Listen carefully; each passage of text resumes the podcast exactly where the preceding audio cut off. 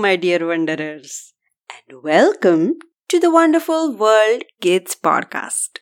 This is the final episode of season 1, and to host this episode, I have with me my daughter Ananya, and she's super excited to record this podcast. So, let's go. Today, we are talking about something that surrounds the earth. It protects us from outer space dangers like solar flares and meteoroids. It controls the temperature of our earth and keeps it habitable for us. And this cover that we are talking about in our today's episode is called atmosphere. Atmosphere is a cover of air that surrounds the Earth and lies between the Earth and outer space. It forms a protective boundary between outer space and life on Earth. The air that forms the atmosphere is a mixture of gases that are odorless, tasteless, colorless, and blend together so well that they feel like a single gas. But in order to study the atmosphere, we can divide it into five layers. Ananya, do you want to learn more about the atmosphere? Yes. Okay, then let's hop into a space shuttle and zoom out.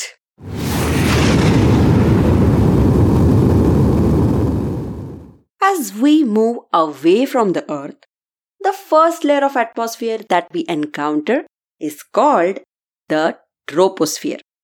This layer is closest to the Earth's surface, and this is where the weather occurs. Wind, rain, snow, it all occurs here. Tropos means change. This layer gets its name from the weather that is constantly changing. This is the lowest atmospheric layer which begins at the surface of the earth. We live in troposphere. The air near the earth's surface in the troposphere has 21% oxygen, 78% nitrogen, slightly less than 1% argon, and a very tiny percent of other gases like carbon dioxide. Troposphere contains nearly 75% of all the air in the atmosphere.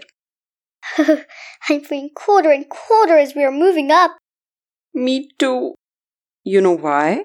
Because the temperature of the troposphere decreases with an increase in altitude. What is altitude? It is the height of an object or point in relation to the ground level. Helicopters and hot air balloons fly in the troposphere. Did you forget to mention jet planes? No, I didn't. Jet airplanes don't fly in the troposphere. Troposphere contains nearly 99% of all the water vapor in the atmosphere. So most of the clouds in the atmosphere are floating in the troposphere. Also, almost all the weather conditions like storm and rain take place in troposphere. So in order to avoid these weather conditions, jet airplanes fly in the stratosphere, which is the next atmospheric layer.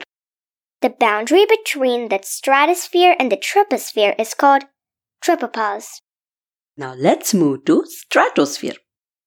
The stratosphere extends upwards from the tropopause to about 50 kilometers from the Earth's surface.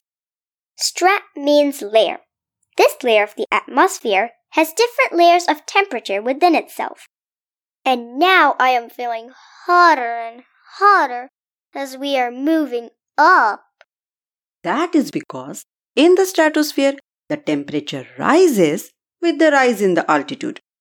The warm layers of air are high in the sky, and the cool layers of air are in the low sky near the surface of the earth. It happens because of a gas called ozone. The stratosphere contains a layer of ozone. Ozone is composed of three atoms of oxygen. It occurs naturally in the stratosphere. The ozone layer protects us by absorbing the sun's harmful ultraviolet radiation. And this increases the temperature of the stratosphere with an increase in altitude. The stratosphere contains very little water vapor. and the air here is very dry. As a result, very few clouds are found in the stratosphere and it is free of all weather disturbances. And that is why jet airplanes fly in the stratosphere. The layer that comes after the stratosphere is called the mesosphere. The transition boundary which separates the mesosphere from the stratosphere is called stratopause. Now let's move to mesosphere. The mesosphere extends for about 85 kilometers from the Earth's surface. Meso means middle. This layer is located above the stratosphere and below the thermosphere. Within the mesosphere, the temperature decreases with increasing height. The mesosphere is the coldest layer of the atmosphere. Here temperatures can drop down to 90 degrees Celsius below zero. It is so cold here. It sure is. Ooh, was that a shooting star? You're correct. Shooting stars occur in the mesosphere. These are meteors that travel through space, and as soon as they hit the mesosphere, they start burning up, leaving a trail behind them. The layer of the atmosphere that comes after the mesosphere is called the thermosphere. The boundary between the mesosphere and the thermosphere is called mesopause. It is the coldest part of Earth's atmosphere. Now let's zoom into the thermosphere. The air here is very thin. Thermo means heat. Temperatures get extremely hot in the thermosphere.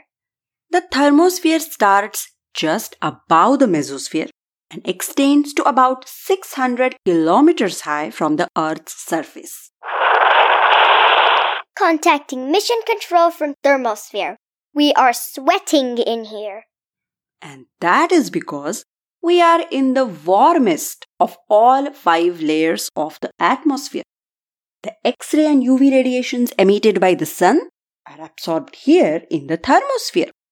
In this layer, temperatures can rise to more than 2000 degrees Celsius. Some artificial satellites orbit in the thermosphere. These satellites are said to be orbiting in the low Earth orbit. Even the International Space Station orbits the Earth within the thermosphere. Wow, I see auroras. This is one terrific journey.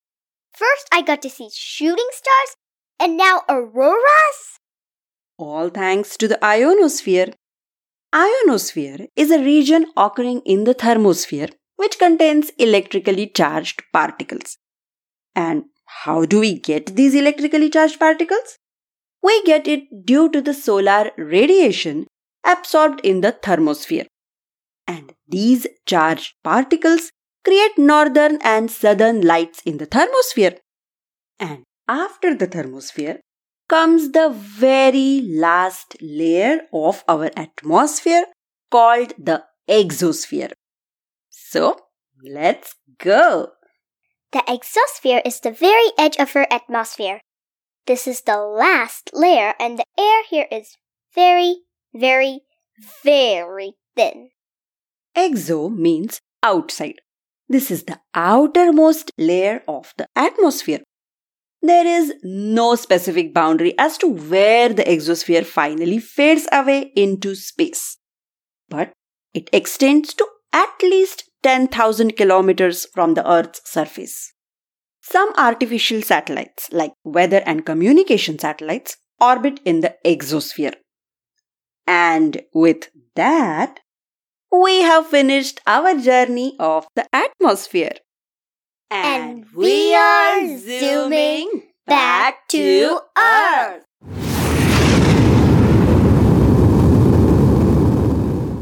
It's great to be back on Earth. But remember, life on Earth would not survive without the atmosphere. Pollution caused by human activities is adversely affecting these atmospheric layers. The hole in the ozone layer is an example of it. It is our duty to protect our atmosphere, and we have to make sure that it remains in place for millions of years to support the life on this planet. And that's a wrap. Thank you so much for listening. Please subscribe to our podcast and recommend our podcast to your friends and family. If there is anything that you would like to share with us, then write to us at wonderfulworld.kids at gmail.com. This was the last episode of season 1. Thank you so much for all your love and support. We are now going to take a season break, but we will be back with season 2 on February 3rd, 2023. So, see you soon, and until then, Keep on wondering!